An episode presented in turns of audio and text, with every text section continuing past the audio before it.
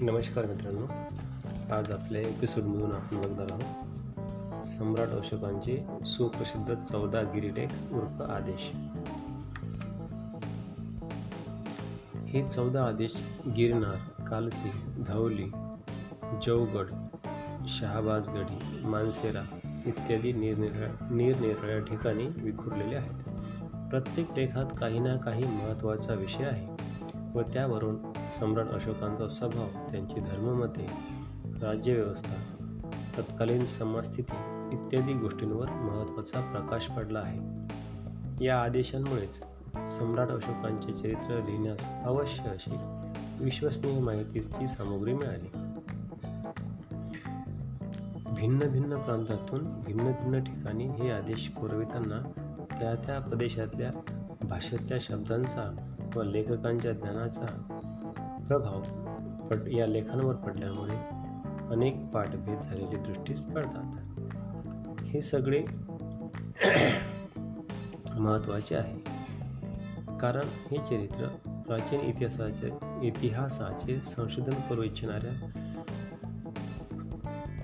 पंडितांसाठी किंवा अभ्यासकांसाठी नसून सामान्य महाराष्ट्र जनतेच्या पुढे सम्राट अशोकाच्या काळाचा अत्यंत उज्ज्वल गौरवमय व अभिमानास्पद इतिहास ठेवावा या उद्देशाने आपण अभ्यास करत आहोत.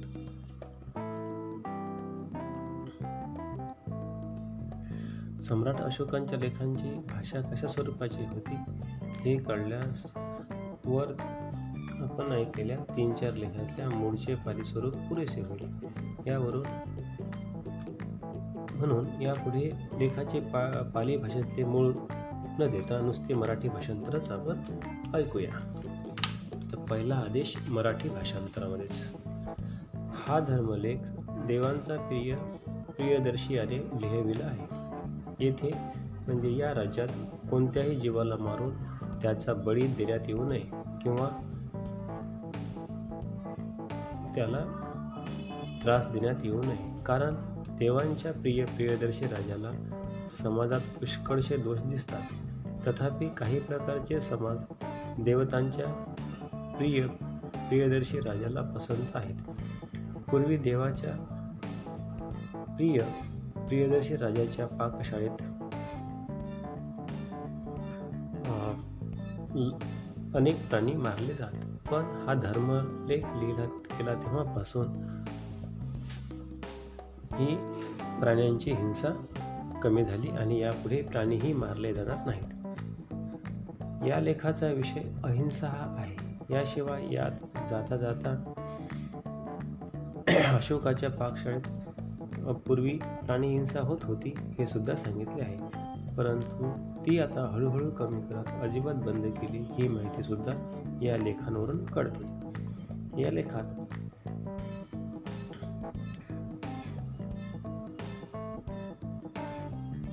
एकांत नुसते गाणे बजावणे हा खेळ कुस्त्या वगैरे या गोष्टी होत.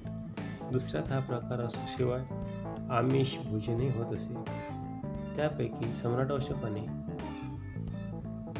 मनाई केली ती प्राणीहिंसा प्राणीहिंसेला कारण त्यात हिंसा होत होती. टॉमस यांच्या मते समाज म्हणजे एक जंगी क्रीडास्थान किंवा आखाडा असे. येथे माणसा माणसात किंवा मनुष्य आणि पशु यांच्यात द्वंद्व युद्ध चालत. ही युद्धे क्रूरपणाची म्हणून सम्राट अशोकाने मना केली असावीत असा श्रीयुत मजुमदार यांचा आग्रह आहे किंवा अभ्यास आहे. पुढे आपण बघू सम्राट अशोकांचा गिरनारचा दुसरा आदेश. देवांचा प्रिय प्रियदर्शी राजा यांच्या राज्यात सर्वत्र व त्याचप्रमाणे त्याच्या शेजारच्या म्हणजे चोल पांड्य सत्यपुत्र केरळपुत्र ताम्रपर्णी या राज्यातून आणि अंतियोक नावाच्या यवन राजा व जे त्याच्या शेजारचे राजे आहेत त्या सर्वांच्या देशातून देवांचा प्रिय प्रियदर्शी याने मनुष्याची चिकित्सा व पशूंची चिकित्सा अशा दोन्ही प्रकारच्या चिकित्सांची व्यवस्था केली आहे. माणसांच्या व पशूंच्या उपयोगाच्या औषधी वनस्पती जेथे जेथे नव्हत्या तेथे तेथे त्या आणून लावल्या आहेत. तसेच मुळे व फळे जेथे जेथे नव्हती तेथे तेथे ती आणून लावली आहेत. रस्त्याने पशु व मनुष्य यांच्या विश्रांती सुखासाठी झाडे लावली आहेत व विहिरी खोदल्या आहेत. या लेखातल्या चिकित्सा शब्दाचा अर्थ ब्ल्युरलने रुग्णालय असा केला आहे. पण वस्तुत त्या शब्दाचा अर्थ केवळ रुग्णालय असा नसून औषध पाण्याची सर्व प्रकारची व्यवस्था असा आहे. अर्थात त्यात रुग्णालयाचाही अंतर्भाव होतो. आता बघू आपण सम्राट अशोक यांचा तिसरा आदेश गिरनारचा. देवांचा प्रिय प्रियदर्शी राजा असे सांगतो की राज्याभिषेकानंतरच्या बाराव्या वर्षी मी ही आज्ञा जाहीर केली आहे की माझ्या राज्यात सर्वत्र युक्त लाजूक व पोदुसिक म्हणजे प्रादेशिक यांनी पाच पाच वर्षांनी धर्मा अनुशासनासाठी व त्याचप्रमाणे इतर कामांसाठी दौरा करावा व असे सांगत फिरावे की आईबापांची सेवा करीत जा. तसेच मित्र परिचित स्वजातीय ब्राह्मण व श्रमण यांना दान देणे चांगले. जीवहिंसा न करणे चांगले. थोडा वेळ व थोडा संचय करणे ही चांगली गोष्ट आहे. परिषद म्हणजे बौद्ध संघ ही युक्त नावाच्या अधिकाऱ्याला खजिना व हिशेब तपासण्याविषयी आज्ञा देईल. या लेखातल्या शेवटच्या वाक्यात जो युक्त शब्द आला आहे त्याच्या अर्थासंबंधाने अभ्यासकांमध्ये वाद आहे. तथापि या लेखांवरून सुधारणेच्या काळातल्या राज्यपद्धतीतल्या बऱ्याचशा चांगल्या गोष्टी दोन हजार वर्षांपूर्वींच्या अशोकाच्या राज्यव्यवस्थेत कशा दिसून येतात ते स्पष्ट दिसते. चौथा आदेश हा सुद्धा गिरण्याचा शेकडो वर्षांपासून प्राण्यांचा वध जीवांची हिंसा जातबंधूचा अनादर आणि श्रमण आणि श्रमण आणि पंडित यांचा अनादर वाढत चालला आहे. पण आज देवांचा प्रिय प्रियदर्शी राजा याच्या धर्माचरणामुळे नगराचा शब्द नव्हे धर्माचा घोष ऐकू येत आहे. आणि विमाने व हत्ती दिसू लागली आहेत. अग्निज्वाला होळ्या पेटल्या आहेत आणि दुसरी देवांची दिव्य रूपे लोकांना दिसत आहेत. पूर्वी शेकडो वर्षात कधी झाल्या नव्हत्या अशा गोष्टी म्हणजे प्राण्यांची हिंसा जीवांचे रक्षण बंधूंचा आदर श्रमणांचा सन्मान मातापितरांची सेवा व वृद्धांची सेवा या गोष्टी देवांचा प्रिय प्रियदर्शी राजाच्या धर्माच्या अनुशासनामुळे वाढल्या आहेत. हे व दुसरे पुष्कळ प्रकारचे धर्माचरण वाढले आहे. व देवांचा प्रिय प्रियदर्शी राजा या धर्माचरणाला आणखीही वाढविल. देवांचा प्रिय प्रियदर्शी राजाचे पुत्र नातू पनतू या धर्माचरणाला कल्पांतापर्यंत वाढवतील व धर्म आणि शील यांचे आचरण करीत धर्माचा प्रचार करतील. धर्माचा प्रचार हेच श्रेष्ठ कार्य आहे. जो दुःशील आहे दुःशील असतो त्याचे हातून धर्माचरण घडत नाही. यासाठी याची म्हणजेच धर्माचरणाची वाढ होणे व हानी न होणे चांगले. लोकांनी धर्माचरणाच्या वाढीसाठी कार्य करावे याची हानी होऊ देऊ नये या उद्देशाने हा लेख लिहिला आहे. हा लेख देवांचा प्रिय प्रियदर्शी राजा याने राज्याभिषेकानंतर बाराव्या वर्षी लिहविला आता बघू आपण.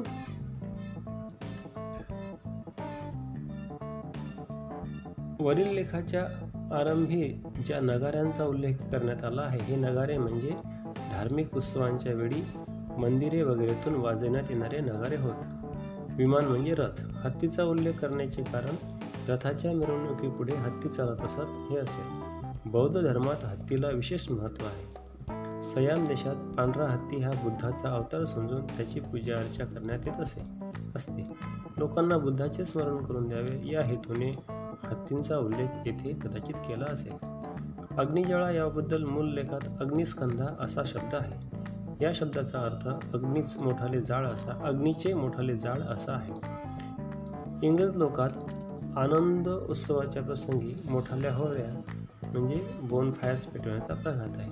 असाच प्रघात अशोकाच्या वेळी आपल्या इकडेही असेल हे संभवनीय आहे. दिव्य रूपे असा शब्द या लेखात आला आहे.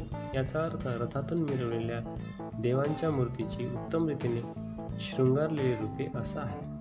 देवांचे हे उत्सव वगैरे पाहून लोकांची धर्मनिष्ठा व नीतिमत्ता सुधारेल अशी अशोक सम्राटांची अपेक्षा असावी असे दिसते.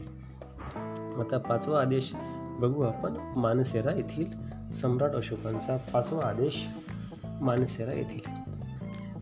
देवांचा प्रिय प्रियदर्शी राजा असे सांगतो की चांगले कृत्य करणं कठीण असते. जो कोणी सत्कृत्य करतो तो कठीण काम करतो. मी पुष्कळ सत्कृत्य केली आहेत. यासाठी माझे मुलगे नातू बनतो.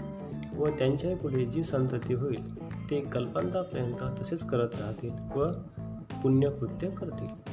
पण जे कोणी या कर्तव्यात थोडेसेही चुकतील ते पाप करतील. कारण पाप करणे सोपे आहे. पुष्कळ दिवसांपर्यंत धर्म महामंत्र्यांची नेमणूक झाली नव्हती. पण मी माझ्या राज्याभिषेकाच्या तेराव्या वर्षानंतर ते नेमिले. धर्माचे रक्षण करण्यासाठी धर्माची वृद्धी करण्यासाठी धर्मयुतांच्या हितासाठी व सुखासाठी. त्याप्रमाणे यवन कांबोज गांधार राष्ट्रिक प्रतिष्ठानिक त्याचप्रमाणे अपरांतक यांच्याही हितासाठी व सुखासाठी पाषंडे लोकात हे नेमले आहेत. हे यजमान व सेवक ब्राह्मण श्रीमंत अनाथ वृद्ध यांच्या हितासाठी व सुखासाठी धर्मनिष्ठांच्या रक्षणार्थ नेमले आहेत. हे अन्यायाने केले जाणारे वध व बंधन थांबविण्यासाठी दंड कमी करण्यासाठी व अपराधाच्या हेतूकडे लक्ष देऊन त्यांना सोडण्यासाठी आणि कुटुंब वत्सल विपदग्रस्त व अतिशय वृद्ध यांच्यासाठी व यांच्यावर नजर ठेवण्यासाठी मुद्दाम नेमले आहेत. हे येथे पाटलीपुत्रात व बाहेरच्या सर्व शहरात सर्वत्र आमच्या भाऊ बहिणी व नातेवाईक इतर राज्यात सर्वत्र ठिकाणी धर्म व दान या याबाबतच्या कामांची देखरेख करण्यासाठी नेमले आहेत. हा धर्मलेख लिहिण्याचा हेतू हा आहे की ही व्यवस्था चिरकाल कायम राहावी व माझ्या प्रजेने त्यानुसार वागावे. या आदेशात धर्म महामात्र नावाचे अधिकाऱ्याची नेमणूक कोणत्या उद्देशाने कुठे केली व कोणत्या अधिकाऱ्याने कोणते कामे करायचे इत्यादी गोष्टींचे तपशीलवार विवेचन आहे. या आदेशाचा अर्थ पूर्णपणे लक्ष देण्यासाठी पुढील कित्येक गोष्टीकडे लक्ष देणे आवश्यक आहे. या आदेशाच्या आरंभी अशोकाने स्वतः पुष्कळ सत्कृत्य केली असल्याविषयीचा उल्लेख केला आहे. ही सत्कृत्य स्तंभावरील लेखांपैकी सातव्या लेखात सांगितली आहे. ती अशी. धर्म प्रचारक प्रांतोप्रांती पाठवणे. धर्माचा प्रसार करणे. रस्त्यांच्या बाजूंची नी छायेसाठी झाडे लावणे. अन्नदान करणे. माता पिता वृद्ध माणसे ब्राह्मण यती यांना फार काय? पण नोकर चाकर व दास यांनाही आदराने वागवण्याचा व अहिंसा धर्म पाळण्याचा उपदेश करणे इत्यादी. या लेखात काही लोकांची नावे आली आहेत. यांच्याविषयी थोडासा खुलासा करणे आवश्यक आहे. यवन म्हणजे ग्रीक लोक. हे लोक युरोप खंडातल्या ग्रीस देशातले येथे उद्दिष्ट नाहीत.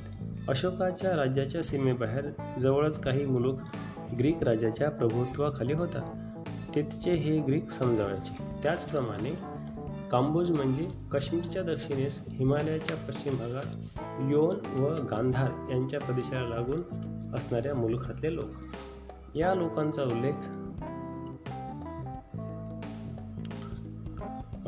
महाभारतातल्या द्रोणप्रवाहात आला असून त्यांच्या देशाची राजधानी राजपूर हल्लीची राजवाडी ही होती असे प्रोफेसर भांडारकर लिहितात.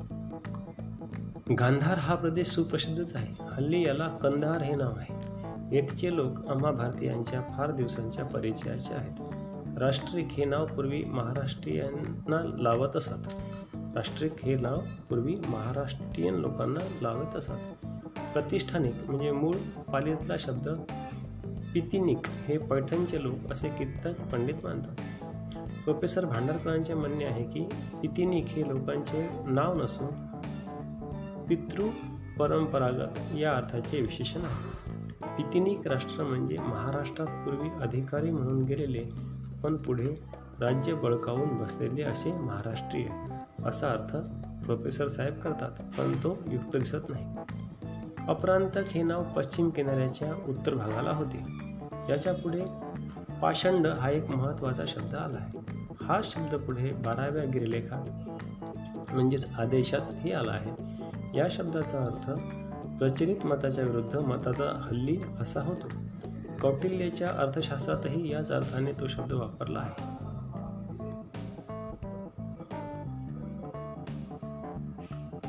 कुल्लूक भटाने मनुस्मृतीवरच्या आपल्या टीकेत पाषंड शब्दाचा अर्थ स्मृती स्मृती बाह्य मताचा इतका दिला आहे. एवढी गोष्ट खरी की अशोकाने हा शब्द स्वतःच्या संघासंबंधाने दुसरीकडे योजला आहे. असे ज्या अर्थी प्रोफेसर भांडारकर म्हणतात त्या अर्थी अशोकाने तो शब्द येथे वाईट अर्थाने योजला नसेल. त्याचा उद्दिष्ट अर्थ अर्थात निराळा असला पाहिजे. तो अर्थ म्हणजे संप्रदाय हा होय असे पुष्कळ पंडितांचे म्हणणे आहे. धर्म महामात्र व धर्मयुक्त ही दोन्ही नावे धर्म खात्यातल्या अधिकाऱ्यांची होती. पैकी धर्म महामात्र हा वरच्या दर्जाचा व धर्मयुक्त हा त्याच्या हाताखालचा अधिकारी होता. धर्म महामात्राकडे सोपवलेले अधिकार पूर्वी स्वतः राजाकडे होते. हे अधिकार कोणते हे या लेखात सांगितले आहे. अंतपुरात काम करण्यासाठी स्त्रियांची महामात्रांच्या पदावर नेमणूक करण्यात आली आहे असे या लेखात म्हटले आहे. यावरून दोन हजार वर्षापूर्वी स्त्रियांची स्थिती अशा उच्च पदावर नेमणे व त्यांच्यावर जबाबदारीची कामे सोपवण्यासारखी चांगली असली पाहिजे हे उघड आहे. या लेखातल्या भाऊ बहिणी व दुसरे नातेवाईक यांच्याविषयीच्या उल्लेखावरून अशोकाने आपल्या सगळ्या भावांना समान संधी दिली होती हे दिसून येते. आता बघू सहावा आदेश गिरिनारचा देवांचा प्रिय प्रियदर्शी राजा असे सांगतो की फार दिवसापासून राज्यकारभाराची कामे वेळेवर होत नाहीत व हेराकडून बातम्याही येत नाहीत. यासाठी मी अशी व्यवस्था केली आहे की केव्हाही मग मी त्या काळी कुठेही असलो तरी मला हेरांनी येऊन मला खबर सांगावी. मी प्रजेचे काम सर्व ठिकाणी करत राहील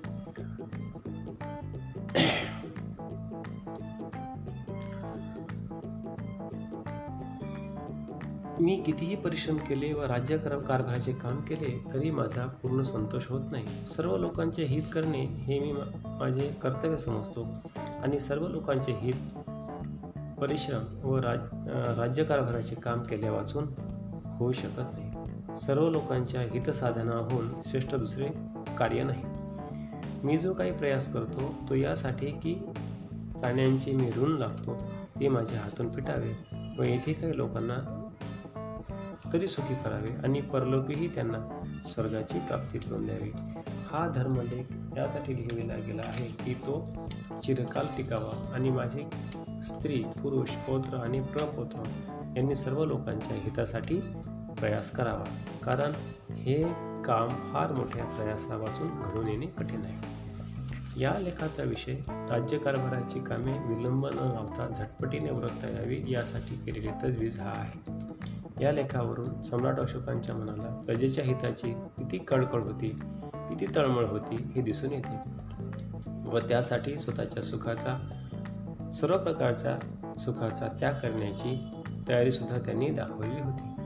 इतका प्रजाहित तत्पर स्वसुख निरभिलाष राजा स्वसुख निरभिलाष राजा म्हणजे आदर्शभूतच म्हटला पाहिजे.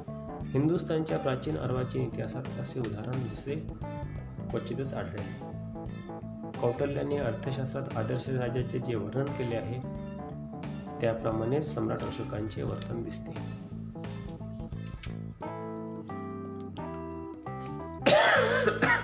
आता बघू आपण सातवा आदेश शहाबाज गडीचा. देवांचा प्रिय प्रियदर्शी राजा याची इच्छा आहे की सर्व संप्रदायाच्या लोकांनी एकत्र राहावे.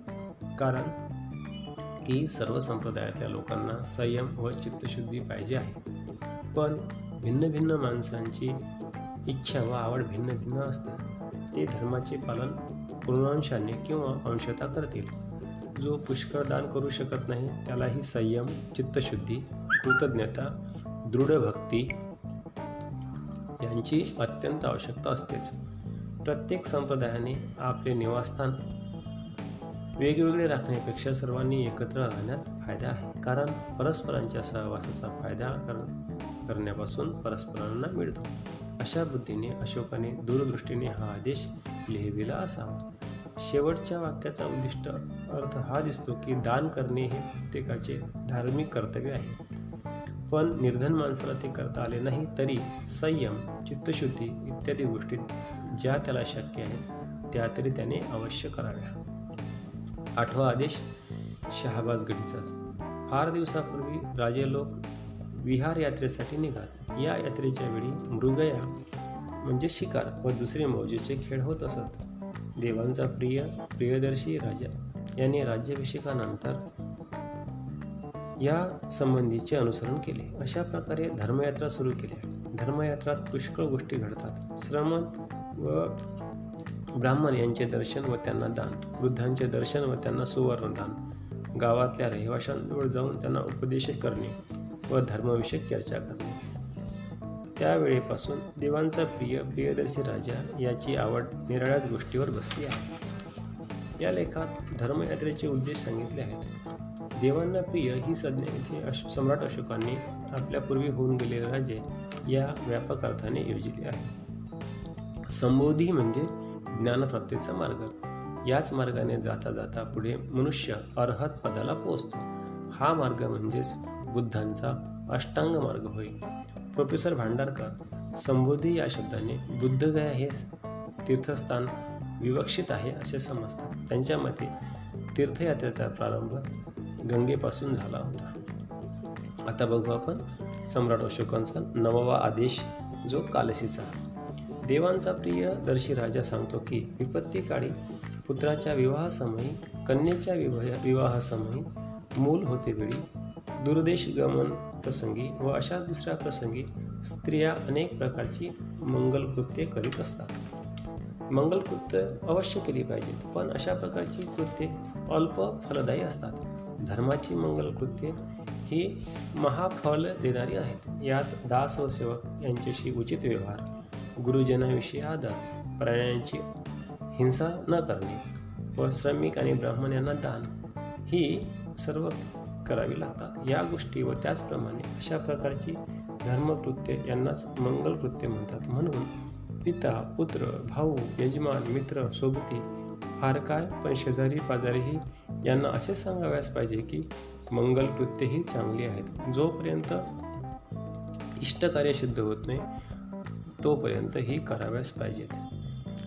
मंगलकृत्य केल्याने अभिष्ट सिद्धी कशी होते? तर या जगात मंगलकृत्य म्हणून जी आहेत ती म्हणजे धर्माची मंगलकृत्य आहेत.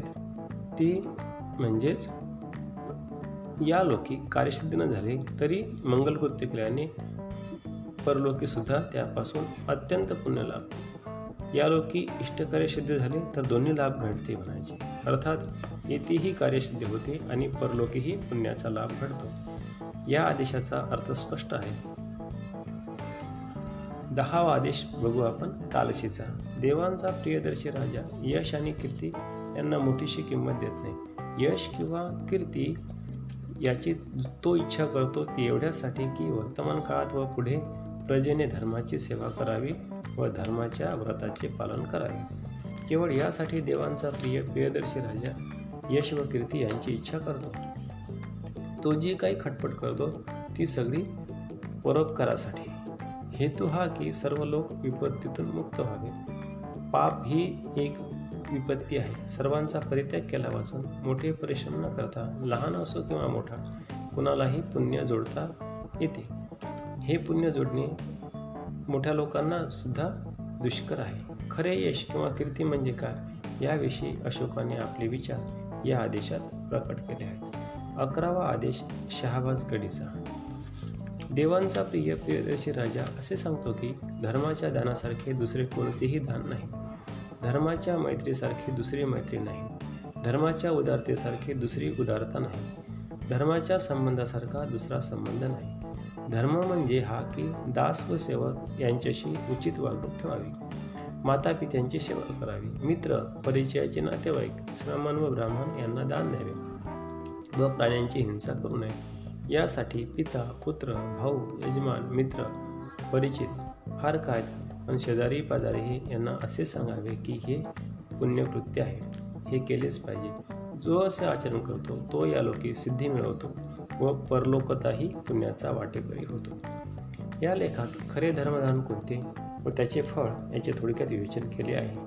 पहिल्या वाक्यातल्या अर्थाचेच एक वाक्य धम्मपदात आहे ते असे सब्बदानम सब्बदानम धम्मदानं जिनाती. आता बघू आपण बारावा आदेश गिरणारचा देवांचा प्रिय प्रियदर्शी राजा नाना प्रकारचे धान्य व पूजा यांनी सर्व संप्रदायातले गृहस्थ व संन्यासी यांचा आदर सत्कार करीत असतो. पण सर्व संप्रदायांच्या तत्वांची वृद्धी व्हावी या गोष्टीचा त्याला जितकी किंमत वाटते तितकी दान व पूजा यांची वाटत नाही. संप्रदायांच्या तत्वांची वृद्धी अनेक प्रकारांनी होते. पण तिच्या मुळाशी वाक संयम आहे. अर्थात माणसाने केवळ स्वतःच्या संप्रदायाचा आदर व दुसऱ्याच्या संप्रदायाची निष्कारण निंदा करू नये. केवळ विशेष कारणासाठीच निंदा केली पाहिजे. कारण सर्व संप्रदायाचा आदर करणे माणसाचे कर्तव्य आहे. असे केल्याने स्वतःच्या संप्रदायाची उन्नती व दुसऱ्या संप्रदायाचे हित होते. याच्या उलट जो वागतो तो स्वतःच्या संप्रदायाचीही हानी करतो आणि दुसऱ्यांच्या संप्रदायालाही अपकार ठरतो करतो. कारण की आपल्या संप्रदायाची प्रतिष्ठा वाढावी अशा विचाराने स्वतःच्या संप्रदायाविषयी प्रेमाच्या भरात येऊन आपल्या संप्रदायाची प्रशंसा व इतर संप्रदायांची निंदा करतो तो वस्तुतः स्वतःच्या संप्रदायाची हानी करतो. दुसऱ्याशी मिलापाने राहणे ही फार चांगली गोष्ट आहे. अर्थात माणसांनी दुसऱ्याच्या धर्माची महती लक्ष देऊन ऐकावी. कारण देवांचा प्रिय राजा याची अशी इच्छा आहे की सगळ्या संप्रदायातल्या लोकांनी विद्वान व कल्याणाची कार्य करणारे व्हावे. यासाठी जेथे जेथे जे जे म्हणून संप्रदाय असतील त्यांना सांगितले पाहिजे की संप्रदायांच्या तत्वांची वृद्धी व्हावी. ही गोष्ट जितकी महत्त्वाची समजली जाते तितकी देवांना दान व पूजा अर्पण करणे ही गोष्ट महत्त्वाची समजली जात नाही. या कामासाठी धर्म महापात्र स्त्री धर्म महापात्र व्रजभूमिक व आणखी काही अधिकारी नेमण्यात आले आहेत. याचा परिणाम हा झाला आहे की आपला संप्रदाय वाढत आहे व धर्माचा विकास होत आहे. या आदेशाचा विषय निरनिराळ्या संप्रदायाच्या लोकांनी परस्परांशी कसे मित्रत्वाने राहावे ते सांगणे हा आहे. परमत सहिष्णुता हा अमोलिक गुण आपल्याप्रमाणे आपल्या प्रजेच्याही ठाई बनावा या सदिच्छेने प्रेरित होऊन हा लेख सम्राट अशोकाने लिहिविला आहे यात शंका नाही. आता बघू आपण तेरावा आदेश. शहाबाज गडीचा. राज्याभिषेकानंतरच्या आठ वर्षांनी देवांचा प्रिय प्रियदर्शी राजा याने कलिंग देश जिंकला जेथे दीड लक्ष लोक कैद केले अनेक प्राणहानी झाली वित्तहानी झाली. आणि त्यानुसार देवांच्या प्रिय राजाकडून धर्मपालन. या कलिंग विजय झाल्यानंतर देवांचा प्रिय राजाकडून धर्मपालन धर्मकार्य व धर्मानुशासन चांगल्या प्रकारे झाले आहे. कलिंग विजयानंतर देवांच्या प्रियाला पश्चाताप झाला. कारण जो देश पूर्वी जिंकला गेला नव्हता तो जिंकताना हत्याही व्हाव्याचीच व कित्येक माणसे कैद केली जातात त्याची गंता गणित गंती करता येत नाही. देवांच्या प्रियाला त्यापासून फार दुःख व खेद वाढला. त्यांना आणखी दुःख झाले व त्या ठिकाणी ब्राह्मण श्रमण काही संप्रदायाचे लोक राहत आहेत. त्यांच्यात ब्राह्मणांची सेवा माता पितरांची सेवा गुरूंची सेवा मित्रपरिचित जात जाती दास सेवक यांच्याशी उत्तम आचरण ठेवण्यात येत असे. जे दृढ भक्तीने युक्त आहेत अशा लोकांचा नाश वध किंवा प्रियजनांचा वियोग तिथे करण्यात आला आहे. किंवा जे स्वतः सुरक्षित आहेत पण त्यांचे मित्र परिचित सहाय्यकर्ते व संबंधी विपत्तीत पडल्या कारणाने त्यांनाही फार पीडा होत आहे. अशी सर्व प्रकारची विपत्ती तेथे प्राय हरेक माणसाच्या वाट्याला आली आहे. यामुळे देवांच्या प्रियाला विशेष दुःख वाटत आहे. कारण असा कोणताही देश नाही की जेथे असंख्य संप्रदायात ब्राह्मण व श्रमण नाहीत. आणखी असा कोणताही देश नाही जिथे मनुष्य कोणत्या ना कोणत्या तरी संप्रदायाला माहीत नाही. कलिंग देशात विजयाच्या वेळी इतकी माणसं मारली गेली किंवा कैद झाली त्यांच्या शतांश किंवा सहस्त्रांश हानीसुद्धा देवांच्या प्रियाला मोठ्या दुःखाला कारण होईल. याशिवाय यावेळी देवांच्या प्रिय प्रियदर्शी राजाला जर कोणी अपकार करेल तर तो क्षमेला पात्र असल्यास राजा त्याला क्षमा करेल. देवांच्या प्रिय प्रियदर्शीच्या राज्यात जितके वनवासी लोक आहेत त्यांच्यावर तो सदैव दयादृष्टी ठेवित आहे व त्यांना धर्माकडे ओढण्या आणून ओढण्याचा प्रयत्न करत आहे. देवांच्या प्रियाचा असा प्रभाव आहे की त्या लोकांना तो असे सांगतो की वाईट मार्गापासून दूर राहा म्हणजे शिक्षेपासून बचावा. देवांचा प्रिय अशी इच्छा करतो की सर्व प्राणी निरापद संयमी शांत व प्रसन्न राहा. देवांचा प्रिय प्रियदर्शी राजा धर्मविजयालाच मुख्य विजय मानित आहे. हा धर्मविजय त्याने इथे स्वतःच्या राज्यात त्याचप्रमाणे अशा शेकडो योजने दूर असलेल्या शेजारच्या राज्यात मिळवला आहे. की जेथे अंतियोग नावाचा यवन राजा राज्य करत आहे व त्या अंतियोगच्या मागून तुर्मय आतंकिनी मख अलिक सुंदर नावाचे चार राजे राज्य करीत आहेत व त्याने आपल्या राज्याच्या खाली दक्षिणेत चोल पांड्य ताम्रपर्णी येथेही धर्मविजय मिळवला आहे. त्याचप्रमाणे हिंद राजांच्या राज्यात विश्ववज्री लोकात आणि यवन कांबोज नाभक नाभपंक्ती भोज इतिनिक आंध्र व पुलिन यांच्या सर्व ठिकाणी. जे जे म्हणून देवांच्या प्रियाच्या आदेशाप्रमाणे वागतात व जेथे देवांच्या प्रियाचे दूध जाऊन पोहोचू शकत नाही तेथेही देवांच्या प्रियाचे धर्माचरण धर्मविधान व धर्मानुशासन ऐकून लोक धर्माचरण करत आहेत व यापुढेही करतील. अशा प्रकारे जो सर्वत्र विजय होत आहे हाच विजय खरोखर आनंद देणारा आहे. धर्मविजयापासून जो आनंद मिळतो तो फार गाढ असतो. पण तो आनंद म्हणजे म्हणजे क्षुद्र आहे. देवांचा प्रिय पारलौकिक कल्याणालाच मोठे मानतो. म्हणून हा लेख लिहिला गेला. अशासाठी की माझे पुत्र व पौत्र पुढे होतील त्यांनी नवीन देश जिंकणे हे आपले कर्तव्य समजू नये जर नवीन देश जिंकण्याकडे त्यांची प्रवृत्ती झालीच तर शांतीने व नम्रतेने आपले काम साधावे व धर्मविजयालाच त्यांनी खरा विजय मानावा. त्यांनी इहलोकी व परलोकी दोन्ही ठिकाणी सुखाचा लाभ होतो. उद्योग हाच त्यांच्या आनंदाला कारण व्हावा. कारण की इहलोक व परलोक दोन्ही साधतात.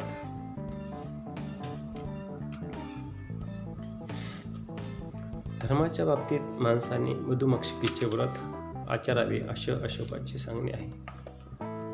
हा अशोकाचा उपदेश खरोखर त्यांच्या मनाच्या औदार्याचा थोर बुद्धीचा आणि अंतकरणाच्या सात्विक माधुर्याचा जसा निदर्शक आहे तसाच तो खऱ्या कळकळीचा व दृढनिश्चयाच्या माणसात व्यवहारात आणण्यासाठीही सोपा आहे. असे विचारांती कोणालाही दिसून येईल. सम्राट अशोकांचे ठाई केवढे अप्रतिम धर्मोदार्य होते याची बरीचशी कल्पना या लेखांवरून करता येते. आता बघू आपण चौदावा आदेश हा धर्मलेख देवांचा प्रिय प्रियदर्शी राजा याने लिहिला आहे. काही भाग संक्षेप रूपात काही मध्यम स्वरूपात काही विस्तृत स्वरूपात आहे कारण सर्व जागी सगळ्या गोष्टी दिलेल्या आहेत नाहीत. माझे राज्य फार विस्तृत आहे. पुष्कळ लिहिले आहे व पुष्कळशे लिहिण्यात येईल. काही गोष्टी च्या माधुर्यामुळे अशी पुनरुक्ती करावी लागते की लोकांनी त्यासारखे आचरण ठेवावे. या लेखात काही अपूर्णता राहिली असली तरी तिचे कारण स्थानाचा अभाव लेखाचा संक्षेप किंवा लेखकाचा प्रमाद हे होय. हा शेवटचा आदेश उपसंहारा संहाराच्या स्वरूपाचा आहे. यात नवीन काही सांगितलेले नाही पण मागच्या तेरा लेखातून वरचेवर झालेल्या पुनरुक्तीबद्दल व काही जागी विस्तार केल्यामुळे लेखांचे सर्वत्र सारखे स्वरूप नाही व या दोषाबद्दल कारणे देण्याचा प्रयत्न करण्यात आला आहे. धन्यवाद. Thank you.